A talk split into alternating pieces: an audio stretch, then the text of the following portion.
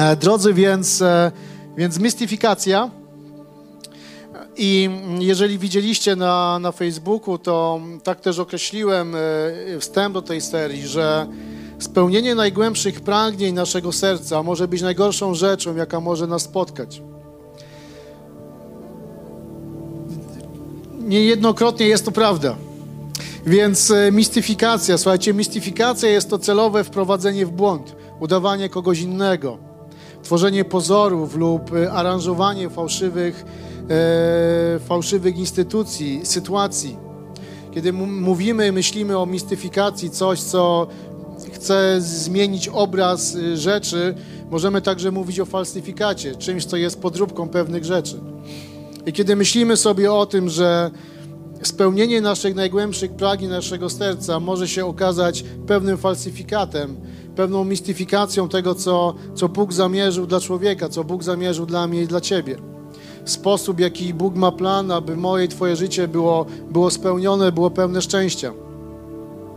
Więc e, dzisiaj chcę mówić o tym i jeżeli spojrzymy na nieodległą historię, e, na nieodległą historię, rok 2008, e, czyli moment, w którym rozpoczął się wielki kryzys, e, wielki krach, i mm, czytałem wczoraj mm, taki właśnie kilka, kilka opowieści o tym, co się wydarzyło.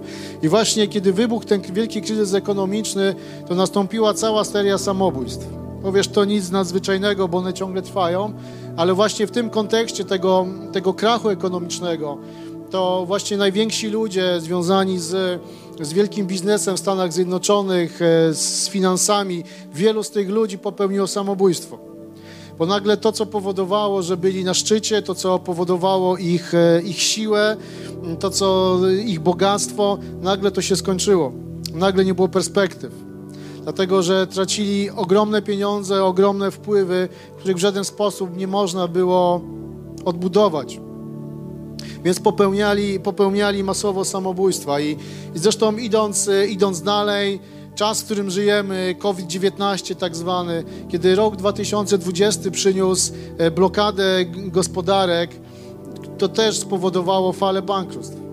I nie wiem, na ile śledzicie wydarzenia, to co, to co dzieje się wokół nas, na ile e, śledzicie Facebooka czy, czy w ogóle internet, to ja kiedy go otwieram, to praktycznie codziennie ktoś gdzieś zrobił sobie krzywdę.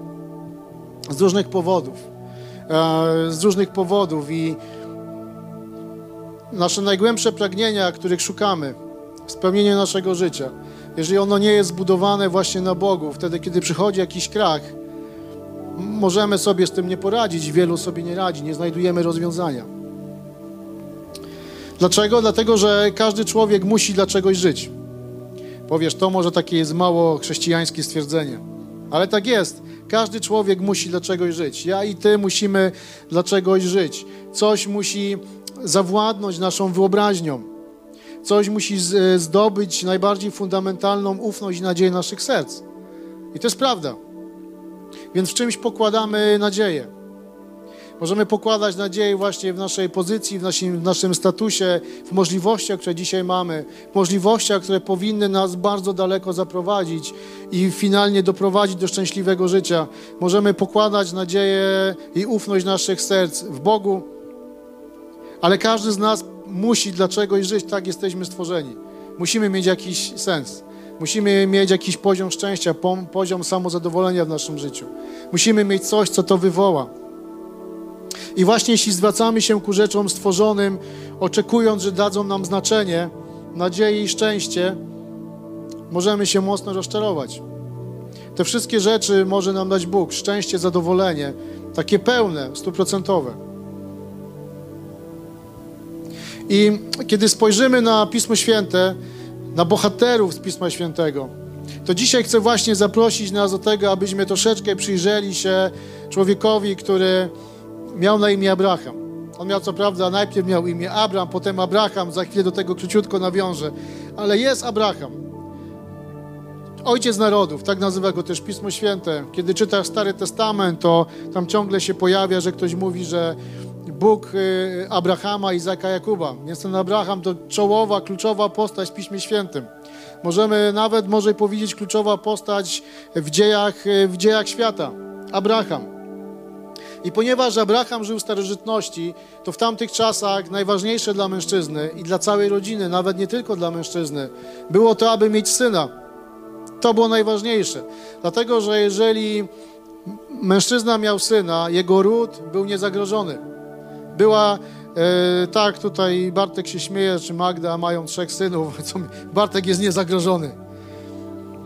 Więc panowie, jeśli chcecie być niezagrożeni, zapytajcie Bartka, jak to zrobić. Ale w tamtych czasach posiadanie syna było kluczem, było kluczem do szczęścia rodziny. E, było kluczem do tego, aby, aby ród, aby pamięć o tym rodzie nie, nie zostanie zaginęła, aby ten ród trwał z pokolenia na pokolenie. To było najważniejsze. Więc był sobie ten Abraham i tak jak e, większość mężczyzn chciał mieć syna, chciał mieć dziedzica. A ponieważ jego żona była niepłodna, a on też już nie najmłodszy, jak mówi Pismo Święte, o czym będziemy za chwilę czytać, naprawdę bardzo tego pragnął. Nie mogli tego mieć. I kiedy wreszcie doczekali się tego upragnionego syna, Bóg zrobił coś, co może ciężko jest nam zrozumieć. Bóg poprosił go, aby z tego zrezygnował. W końcu dostał, doczekał się, było to szczęście. Dzisiaj to mogło być dla każdego z nas e, ten syn, to szczęście, długo wyczekiwane, oczekiwane szczęście dla każdego z nas może być czymś innym. No i w końcu po wielu, wielu latach, trudach, e, pewnie nie, nie jednej łzy, jest syn. I Bóg przychodzi do Abrahama, mówi: OK, ale to teraz zróbmy jeszcze coś dalej. I chciałbym, abyśmy otwarli Pismo Święte e, w pierwszej księdze Mojżeszowej, czy księdze rodzaju, jeśli ktoś z Was woli w ten sposób nazywać księgi Pisma Świętego. I otwórzmy dwunasty rozdział. Dwunasty rozdział pierwszej księgi Mojżeszowej, wersety od jednego do siódmego. I tu czytamy o spotkaniu Abrama wtedy jeszcze z Bogiem. I czytamy. Pan powiedział do Abrama: Wyjdź ze swojej ziemi Zostaw swoich krewnych i dom swojego ojca, idź do ziemi, którą ci wskażę. A wywiodę z ciebie wielki naród i będę ci błogosławił, rozsławię twoje imię i staniesz się błogosławieństwem. Będę błogosławił błogosławiącym Tobie, a gardzącym Tobą przeklę i będą błogosławione w Tobie wszystkie plemiona ziemi. Abraham wyruszył więc tak, jak mu polecił Pan, a poszedł z nim również Lot. Abram miał 75 lat, gdy wyszedł z Haranu. Zabrał ze sobą Saraj, swoją żonę oraz Lota, swego bratanka. Zabrał też cały dobytek, który zgromadzili oraz służbę nabytą w Haranie. Wyszli, aby pójść do ziemi Kanaan. Tam też w końcu przybyli. Abram przeszedł Kanaan, aż doszedł do miejscowości Sychem, do dębu More. W kraju tym mieszkali wówczas Kananejczycy. Pewnego razu Abramowi ukazał się Pan. Ziemię tę obiecał, dam Twojemu potomstwu. Wówczas Abram zbudował ten ołtarz Panu, który mu ukazał, który mu się ukazał. Stamtąd Abram przeniósł się w kierunku gór na wschód od Betel. Tam, robił swój, tam rozbił swój namiot. Betel miał po stronie zachodniej, a Aj po stronie wschodniej. Zbudował tam również ołtarz Panu i wzywał imienia Pana. Więc e, historia jest taka, że przychodzi Bóg jakkolwiek on przyszedł, czy przyszedł w postaci anioła i stanął przed nim, czy spotkał się z nim w jakikolwiek inny sposób, czy po prostu Bóg przemówił do Abrama, e, przychodzi do niego i mówi: Opuść swoją ziemię, a dam ci nową ziemię, uczynię z ciebie naród wielki. Przychodzi i mówi: Wyjdź ze swojej ziemi. Wyjdź z miejsca, które masz. Zobaczcie, Abraham miał już 75 lat, kiedy Bóg to do niego powiedział. Trochę lat już miał. E, czytamy też, że wyszedł ze swojego rodzinnego miasta, ze swojej rodzinnej miejscowości, ze swojego mm, ojczystego kraju z dużym majątkiem.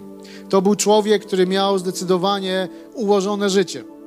Nawet bardzo dobrze ułożone życie. Miał wiele rzeczy, których może dzisiaj ty i ja byśmy chcieli, e, chcieli również mieć. Um, I wychodzi mówi, mówi opuść, opuść swoją ziemię. opuść swoją ziemię. I teraz, jeżeli będę mówił o Abramie, Abrahamie, będę używał ca, ca, cały czas już tego określenia imienia Abraham, tak będzie łatwiej. Tylko, że do połowy właściwie jego historii musiałbym mówić Abram, a potem nagle zauważyć, kiedy Abraham. Więc jest, y, jest, jest y, w 17 rozdziale jest, jest sytuacja, w którym Bóg zawiera przymierze z Abrahamem, z Abramem, a imię Abram oznaczało wywyższony ojciec i Bóg nadał mu imię Abraham, co oznacza ojciec mnóstwa narodów. Więc mówmy już, że Abraham. Więc e, przychodzi Bóg do Abrahama i mówi, słuchaj, zostaw to wszystko, zostaw swoją rodzinę, zostaw e, swoich przyjaciół, czyli powiedział do niego, zostaw wszystko, co dzisiaj daje ci poczucie bezpieczeństwa, co dzisiaj buduje twój status społeczny, co daje ci powodzenie, co daje ci pokój i udaj się w nieznane. Oczywiście Bóg, kiedy mówi do niego, będziesz ojcem narodów, będziesz miał wielkie potomstwo, ale wiecie, kiedy, kiedy słyszysz takie rzeczy, to, to fajnie, to, to przyjemnie, pewnie miło było mu słyszeć to, że będzie ojcem wielu narodów, że będzie miał wiele potomstwa, skoro nie miał syna i czekał na niego. To na pewno było przyjemne, to mogło zbudować jakąś pasję w jego sercu, jakąś, jakąś wiarę, rozbudzić jakąś tęsknotę, ale to było powiedziane. Wiesz powiedzieć, no tak, ale jestem chrześcijaninem, ja wierzę w to wszystko. Tak, wierz w Boga i umacniaj swoją wiarę. Ale tego jeszcze nie było, on rzeczywiście musiał uwierzyć i pójść za tym. Więc mówi do niego, zostaw to wszystko i udaj się w nieznane. Idź tam, idź do, do ziemi Kanaan, a tam na pewno y, spotkają cię same dobre rzeczy. Więc e, Abraham zostawił to, co budowało jego bezpieczeństwo. E, może zostawił to dlatego, że pomimo tego, że to Boże powołanie, że to spotkanie z Bogiem, to co Bóg do niego powiedział, wymagało wyzbycia się różnych, wy, wymagało wyzbycia się właśnie tego, tego statusu może społecznego, tego poczucia bezpieczeństwa, zostawienie swoich znajomych, ale budowało też nową nadzieję, nadzieję potomstwa. Może to był ten element, który spowodował, zbudował tą wiarę, zaufanie, zaufanie w Boga Abrahama. Musiał zostawić wszystko, ale miał nadzieję, nadzieję licznego potomstwa. Skoro Jezus, skoro Bóg powiedział do Abrahama, uczynię z ciebie naród wielki. A to oznaczało, że będzie mieć syna. To musiało oznaczać, że będzie mieć syna, inaczej się tego rozwiązać nie dało. Musiał pojawić się dziedzic. Problem polegał na tym, że, tak jak wspomniałem wcześniej, Sara, żona Abrahama, nie mogła mieć dzieci. Abraham miał 75 lat. Więc nawet jak na ówczesne standardy była dość słaba perspektywa, aby mieć tego syna, skoro przez tyle lat już go nie było. Była to słaba perspektywa, aby mieć potomstwo liczne jak gwiazdy na niebie, o których też możemy czytać w historii życia Abrahama. I kiedy miał 75 lat, kiedy Abraham miał 75 lat, Bóg mu to zapewnia. A kiedy miał 100 lat, dopiero urodził się ten prawdziwy syn Izak. Tam po drodze urodził się jeszcze inny syn, ale nie mógł być pierworodny, dlatego że był zrodzony z, z niewolnicy. I pojawia się w końcu Izak. Abraham miał 100 lat, Stara ma 90, rodzi się syn. Rodzi się Izak, rodzi się dziedzic. Czekał, doczekali się na to coś, co mogło przedłużyć ich ród, coś, co nadawało sens ich życiu coś, co nadawało sens rodzinom, starożytnym rodzinom, starożytnym ludziom. Więc mogli powiedzieć: Jest, mamy to, nareszcie jest. W końcu Boże odpowiedziałeś. Czekaliśmy tyle lat, ale warto było. Odpowiedziałeś. I tu rodzi się pytanie, dość poważne. To pytanie, które też możemy sobie sami zadać, albo zadawać je często, mniej często w swoim życiu. Pytanie, które mówi, czy Abraham czekał i ponosił to wszelkie cierpienie, ponosił ofiary ze względu na Boga, na miłość do Boga, czy, czy ze względu na to, aby mieć syna? To jest kluczowe pytanie. To jest takie bardzo ludzkie pytanie. Z jakiego powodu wierzysz, że coś może się w Twoim życiu wydarzyć? Czy Abraham czekał, bo kochał Boga, czy czekał po prostu, bo chciał mieć syna? Tym, aby mieć syna, nie ma nic, e, nic złego. Ale zmierzamy właśnie do odpowiedzi na nasze dzisiejsze pytanie, że rzeczy, na które czekamy, mogą zrujnować nasze życie. Kolejnym pytaniem jest, czy Bóg był, czy Bóg jest jedynie środkiem do celu? Chciał mieć syna. Myślę, że mogli zrobić wszystko, ponieść jakiekolwiek koszty, aby w końcu tego syna mieć. Więc czy Bóg był jedynie środkiem do celu? Komu tak naprawdę Abraham oddał swoje serce? Czy tej myśli i pragnieniu, że będzie w końcu syn? Czy posiadał pokój, pokorę, odwagę i opanowanie, którym charakteryzują się ludzie pokładający ufność w Bogu, a nie okolicznościach, opinii ludzi lub własnych kompetencjach? Czy posiadał ten pokój? Czy nauczył się jedynie ufać Bogu, kochać Boga dla Niego samego, a nie dla rzeczy, które mógł uzyskać? Jakże ciężko nam ludziom czasem kochać Boga, żeby Go po prostu kochać. Być w Kościele, żeby po prostu być z miłości do Boga. Czytać Pismo Święte dlatego, że kochasz Boga. Robić cokolwiek w relacji z Bogiem, bo Go po prostu kochasz ponosić jakieś ofiary, ponosić jakiś trud, dlatego że kochasz Boga, a nie dlatego, że możemy coś uzyskać. Wydaje mi się, że czasem linia jest bardzo cienka. Bo naturalnym jest to, że kiedy coś potrzebujemy, że szczególnie rzeczy, których w normalny ludzki sposób nie możemy dotknąć, nie możemy osiągnąć, nie możemy zdobyć. Jako ludzie, którzy wierzą w Boga, oczywiste jest to, że w wierze i w ufności oddajemy tą sprawę Bogu. No bo jakby inaczej oddajemy, wierzymy. Ale jest ta cienka linia, która, którą możesz przekroczyć i możesz mieć tę relację z Bogu, wierzyć, wierzyć w Bogu, modlić się o więcej wiary po to, aby to uzyskać. A nie, żeby kochać Boga, wierzyć Mu i niejako przy okazji to dostać. Aby ciągle kochać Boga, aby nie kochać tego, co możesz od Niego dostać. Więc dochodzimy do miejsca, w którym Abraham ma kolejną próbę. Jego pierwsza próba była taka, że musiał uwierzyć Bogu, że kiedy wyjdzie ze swojego, ze swojego kraju, ze swojego miasta, zostawi swoją rodzinę, jego życie dalej będzie się rozwijało i będzie jeszcze lepsze. I to rzeczywiście się wydarzyło. Wyszedł ze swojego miasta, miał syna, doświadczył tego, że w końcu rodził się syn. I jest kolejna próba. Kolejna próba,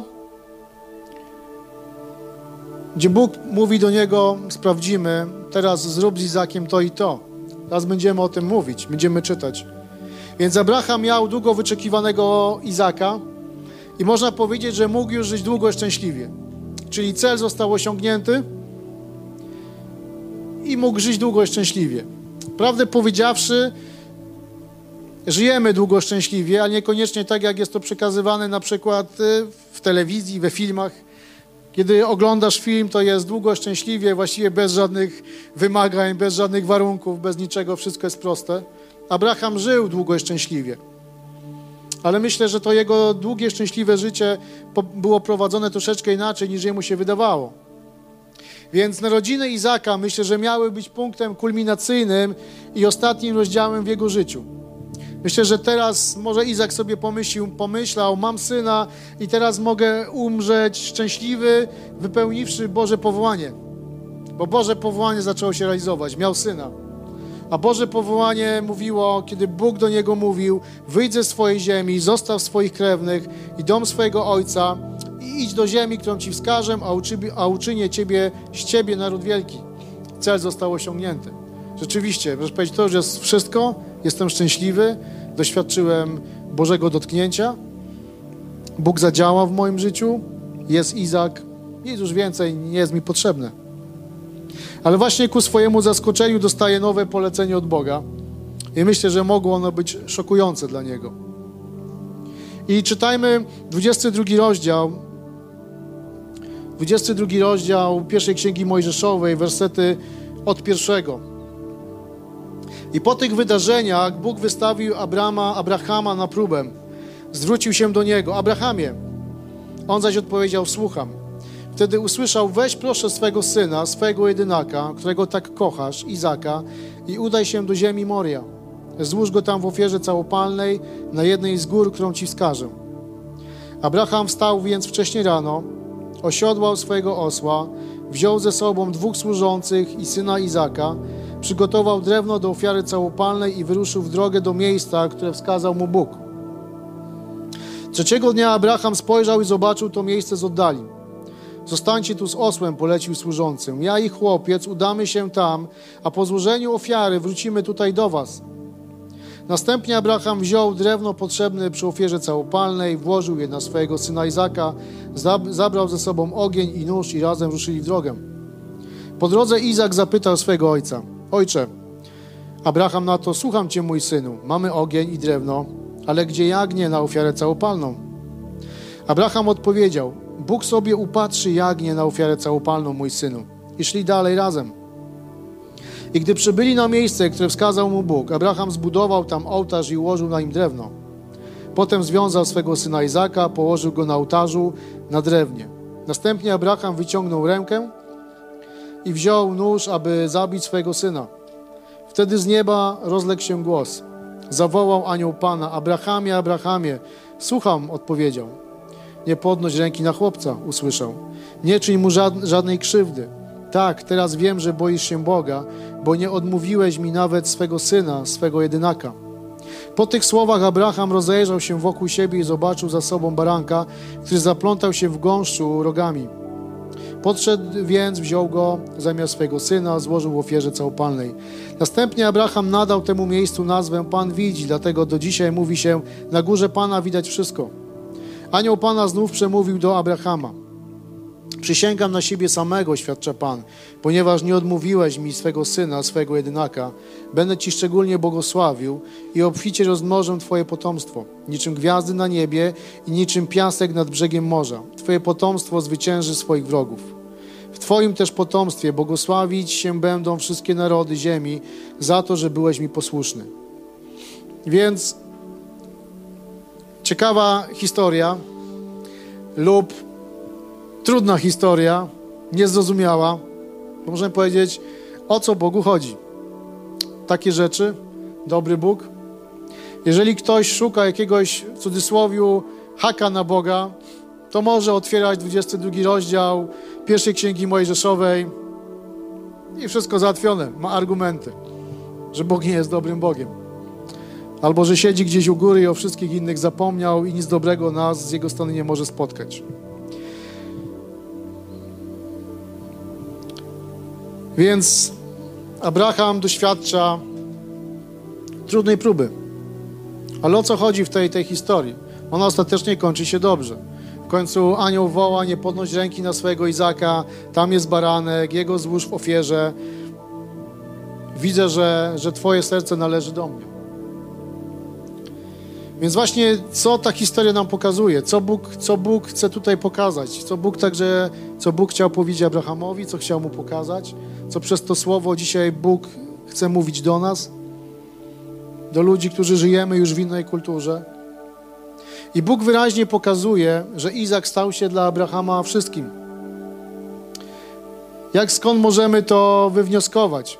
Zobaczcie, kiedy Bóg mówi do Abrahama, że ma go wziąć na ofiarę, to mówi do Abrahama w ten sposób. Nazywa tego, nie nazywa jego syna, e, tego chłopca, nie nazywa go po imieniu Izak, lecz mówi Twój jedyny syn, Twój jedyna, którego tak kochasz. Myślę, że to jest pokazuje to, jak bardzo rzeczywiście Abraham kochał Izaka, jak bardzo był na nim skoncentrowany, jak mógł być na nim skoncentrowany. Na tym, że to właśnie Izak daje wszystko, co, czego pragnął. Że to Izak daje możliwość przedłużenia jego rodu. Więc mógł mówi, weź tego swojego ukochanego syna. Weź to, co jest Twoje najbardziej ukochane, najbardziej cenne. I chodź ze mną. Przejdziemy się. Zobaczymy, co z tego wyjdzie. Więc miłość Abrahama do swojego syna przyrodziła się, myślę, w jakąś formę uwielbienia dla, dla niego właśnie. Co ciekawe, wcześniej sensem życia Abrahama na pewno było poleganie na Bogu. Skoro spotkał się z Bogiem, który nie był znany w miejscu, w którym żył, tam, gdzie żył Abraham, nie oddawano chwały jedynemu Bogu, a raczej służono innym bóstwom więc kiedy Abraham spotkał się z Bogiem kiedy zdecydował się pójść i posłuchać Boga, to zdecydowanie jego życie wtedy, jego sensem życia było poleganie na Bogu. A w tym momencie, kiedy pojawił się Izak, upatrywał znaczenia w miłości i powodzeniu Izaka. Upatrywał sensu swego życia w tym, że w końcu on jest, mam. I wiecie, co jest ważne, na co trzeba zwrócić uwagę? Bóg nie powiedział, że nie może kochać własnego syna. Bóg nie mówi, że e, nie możesz mieć rzeczy, o których pragnie Twoje serce. Tylko ta historia pokazuje, nie kochaj tych rzeczy. Niech one się nie staną fałszywym Bogiem w Twoim życiu. Nie możesz uko obracać ukochanych ludzi, rzeczy, spraw, pragnień, to aby oni stali się Twoimi bogami, aby stali się jakimś falsyfikatem Boga, aby to zaczęło stawać jakąś mistyfikacją w Twoim życiu. Wiecie, bo tu rzeczywiście jest ogromne, ogromne ryzyko. Jeżeli ktoś stawia swoje dziecko, swoje dzieci, swoją służbę, swoją karierę, majątek w miejscu prawdziwego Boga, to staje się to bałwochwalczą miłością. Wiecie, środowisko chrześcijańskie, kiedy słyszy o jakimś bałwochwalstwie, szczególnie protestanckie środowisko, no to pierwsze co, no to pojawiają ci się obrazy, święte obrazy, bałwochwalstwo, modlitwa do różnych świętych. No, to też jest prawdą. Ale wiecie, to co najczęściej dotyka naszego życia i, i bałwochwalstwo może być w życiu każdego z nas. Bo bałwochwalstwo to jest to, że coś lub ktoś staje się ważniejszy od ciebie niż Bóg. Tak jest. To jest, to jest ryzyko i to stało się w życiu również Abrahama. Więc jeżeli coś staje się ważniejsze, to również te rzeczy niestety mogą spowodować, że stracisz relację ze swoimi dziećmi, że stracisz swoją karierę, że może stracisz swoją służbę. Co wtedy zrobisz? Jeżeli te rzeczy są dla ciebie najważniejsze i większe niż Bóg, to kiedy ich zabraknie, to co zrobisz? To co zrobisz? Więc bałwochwalstwo to stawianie czegokolwiek przed Bogiem. I to rzeczywiście jest niebezpieczne. Rzeczy, do których dążysz, mogą cię pogrążyć, jeżeli stają się one ważniejsze niż Bóg. Ty je miej w swoim życiu. W końcu Bóg powiedział: czyńcie sobie ziemię poddaną. Wiecie, i w kulturze, w której żyjemy, czyli takiej indywidualistycznej kulturze, tożsamość i poczucie wartości, tożsamość i poczucie wartości człowieka powiązane jest najczęściej z jego zdolnościami, z jego osiągnięciami. To jest nasz dzisiejszy, dzisiejszy świat, dzisiejsze życie. Ale w starożytności, w czasach Abrahama, wszystkie nadzieje mężczyzny jego rodu właśnie wiązano z pierworodnym synem. Więc ta historia sprzed wielu, wielu wieków, ona jest bardzo aktualna dzisiaj. Wtedy były inne rzeczy wa ważne i wartościowe i budowały cel i sens życia człowieka. Dzisiaj mamy inne. Dzisiaj to zdolność osiągnięcia, to co możemy mieć. Wiecie, i to wezwanie, które Bóg zrobił, aby poświęcić pierworodnego syna, to dzisiaj analogiczne by to było do utraty przez chirurga władzy w rękach.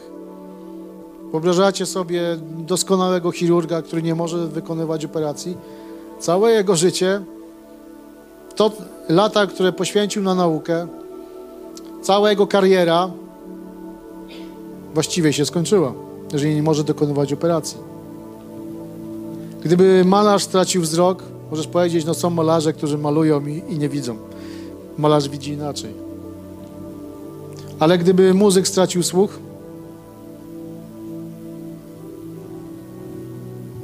wy nie stracicie, spokojnie. Bo Natalia tak na mnie spojrzała i mówi, co on mówi. Więc co nadaje sens i szczęście naszemu życiu? Wiecie, i można powiedzieć, że Bóg sprawdza cel wartości Abrahama. Nie chodziło o Izaka, nie chodziło o, o tego syna, ale chodziło o to, o sprawdzenie, kto jest Bogiem Abrahama, kto jest najważniejszy, kto jest najważniejszy, co, co jest ważne w życiu Abrahama. Wiecie, i ta sytuacja obroniła powołanie Abrahama. Bóg chroni jego plan. Bóg chroni plan, aby rzeczywiście jego potomstwo było jak, jak gwiazdy na, na niebie, jak, jak piasek chroni Izaka. Czy to jest możliwe? Czy to jest możliwe, że taka trudna dla nas sytuacja, ona będzie dla nas zawsze trudna? Myślę, że kiedy jutro otworzysz Biblię na, na tym miejscu, możliwe, że pierwszą myślą twoją będzie naprawdę skomplikowana historia i nie do końca ona mi się podoba.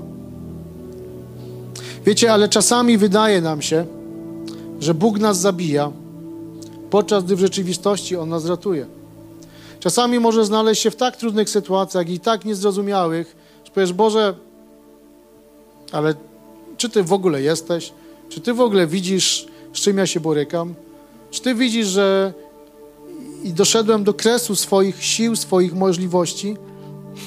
Myślę, że kiedy Abraham szedł tam ze swoim synem, to był kres jego możliwości. Po prostu szedł, bo zaufał Bogu, ale nie wiem, jak czułbym się w takiej sytuacji, w takiej próbie. Czasami wydaje nam się, że Bóg nas zabija, podczas gdy w rzeczywistości On nas ratuje. Czasem te trudne sytuacje wypalają nasze serce, kształtują nas charakter, abyśmy rzeczywiście mogli dosięgnąć naszego powołania. Istotą próby, której doświadczył Abraham, było otaczanie Boga najwyższą miłością. I Bóg mówi do Abrahama, ponieważ nie odmówiłeś mi swojego syna, będę ci szczególnie błogosławił. Będę ci błogosławił. Możemy powiedzieć, że ta próba, którą doświadczył Abraham, była w rzeczywistości aktem jakiegoś miłosierdzia Boga do niego.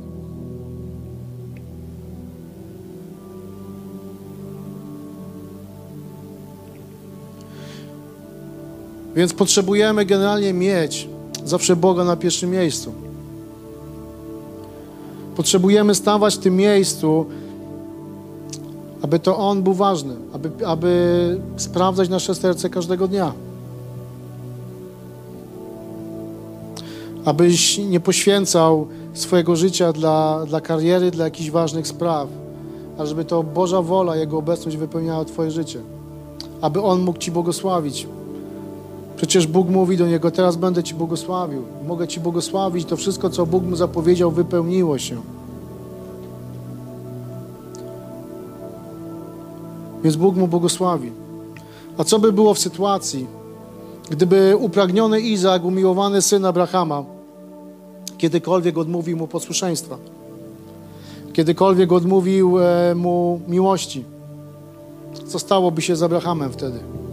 Mógłby popaść w, popaść w jakiś obłędny gniew, jakiś, jakiś ból, doznać jakiegoś ogromnego zawodu.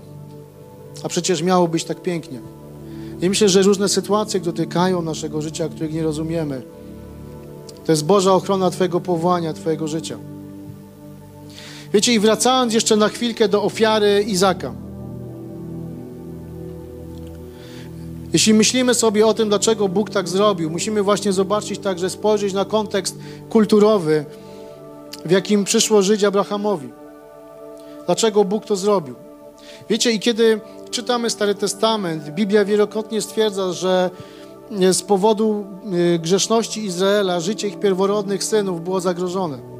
Generalnie, ponieważ pierworodny syn w tamtych czasach był najważniejszy, to wszystko, co pierworodne, było zagrożone, jeżeli ktoś grzeszył. To pierworodny musiał zapłacić, zapłacić za, za, za winę. To pierworodnego Izraelici musieli odkupywać przez składanie regularnych ofiar. Dlatego za grzech.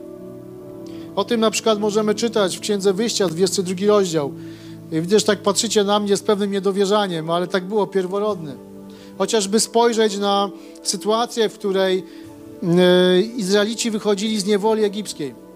Ostatnia plaga, która była, to śmierć wszystkich pierworodnych z Egiptu. Jak chcieli ich wypuścić, to była ostatnia, ostatnia ofiara. Dlatego też Izraelici pomazywali swoje odżywia krwią baranka na odkupienie, na znak. Więc ten pierworodny w starożytności był jakąś ofiarą zastępczą za, za grzechy. Trzeba było go wykupić. Wiecie, i kiedy myślę sobie o tej sytuacji, bo możemy też sobie pomyśleć, jak ja sobie mam z tym wszystkim radzić. Jak ja mam nie przejść tej cienkiej linii, aby oddawać uwielbienie i bałwochwalcze uwielbienie rzeczom, które, które mi się podobają, które są dla mnie ważne, dla mojej rodziny, dla, dla mojej kariery, dla, dla rzeczy, które dał mi sam Bóg. Jak mamy sobie z tym poradzić? Jak mamy poradzić sobie ze swoim grzechem, z grzesznymi, z grzesznymi potrzebami. I kiedy mówimy, że ten pierworodny miał być tą ofiarą, to kiedy Abraham szedł z Izakiem, aby go złożyć w ofierze, za swoje grzechy, za, za to, za co musiał odpokutować może, to wiele, wiele lat później inny ojciec, Bóg Ojciec, już naprawdę złożył ofierze swego jedynego syna. Najcenniejszą rzecz, jeśli tak można powiedzieć o synu. Złożył Jezusa Chrystusa. Wiecie, i to jest uwalniające i to pokazuje nam, że po pierwsze możemy być wolni od grzechu, że możemy być zbawieni i że kiedy czytasz historię o Izaku, to Chrystus daje ci siłę, aby, aby to On był najważniejszy dla ciebie. Więc pierwszy list Piotra, trzeci rozdział, osiemnasty werset, czytamy, gdyż i Chrystus raz za grzechy cierpiał, sprawiedliwy za niesprawiedliwych, aby was przyprowadzić do Boga. Więc czytamy, że Chrystus cierpiał za, za nasze grzechy, że sprawiedliwy za niesprawiedliwych.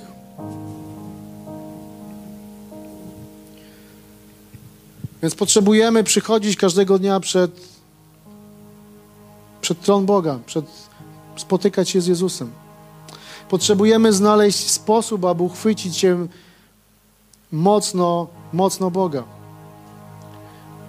Znaleźć sposób, aby nie, nie, chwyt, nie chwytać tych rzeczy, które mamy każdego dnia. Naszej przyszłości, nawet naszego powołania, Twojej służby. Musimy być pewni, o czym zapewnia nas list Piotra, że Bóg tak bardzo nas kocha i ceni, tak, że możemy się tak bardzo Nim rozkoszować, że możemy zawierzyć Mu całe swoje serce, że możemy nasze poczucie wartości, nasz sens naszego życia zawierzyć Jemu. Musimy być tym pewni, aby to chroniło moje i Twoje serce Twoje życie. Zawierzyć Chrystusowi, że On jest, że On Cię prowadzi, abyś mógł sobie przypominać o tym w każdej chwili, kiedy rzeczy, których, na które czekasz, to są dla Ciebie ważne, stają się najważniejsze, ważniejsze od Boga. Czy możemy powstać w Kościele, aby, aby modlić się przez chwilę? Abyśmy mogli jeszcze przez chwilę także uwielbiać Boga.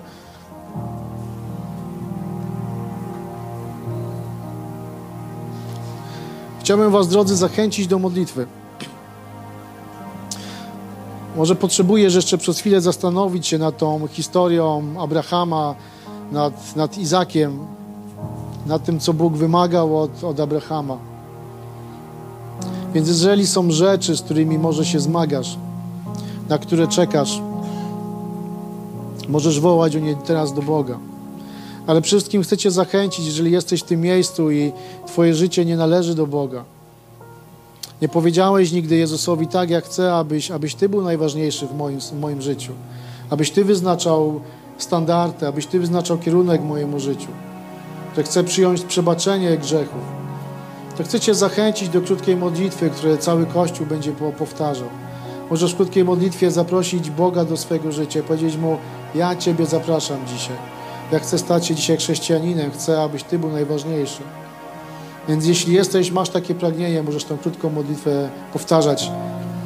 Tak, drogi Jezu, dziękuję Ci, że umarłeś na krzyżu za moje grzechy. Dziękuję Ci, że odkupiłeś moje życie. Dziękuję Ci, że pokazałeś mi, że jestem dla Ciebie najcenniejszy, że moje życie jest dla Ciebie cenne. I dzisiaj chcę przepraszać Ciebie za moje grzechy, za moje dotychczasowe życie. Dzisiaj zapraszam Ciebie, drogi Jezu, do mojego życia. Dzisiaj chcę, abyś stał się moim Bogiem. Od dzisiaj chcę wierzyć w Ciebie i żyć według tego, co mówi Biblia. Dziękuję Ci za Twoją miłość. Proszę prowadź mnie w poznawaniu Ciebie. Amen. Jeżeli modliłeś się tą krótką modlitwą, to kiedy skończy się nabożeństwo, możesz, możesz podejść do mnie, możesz powiedzieć o tym, możemy o tym porozmawiać. A teraz w Kościele zachęcam Was jeszcze do krótkiego uwielbienia, do modlitwy, do rozmawiania z Bogiem o tym, co może dzisiaj do Ciebie powiedział, do, do czego Cię przekonał. Jeżeli o cokolwiek chciałbyś się modlić, chcielibyście się modlić, to kiedy będziemy uwielbiać Boga, zapraszam Was do modlitwy. Amen.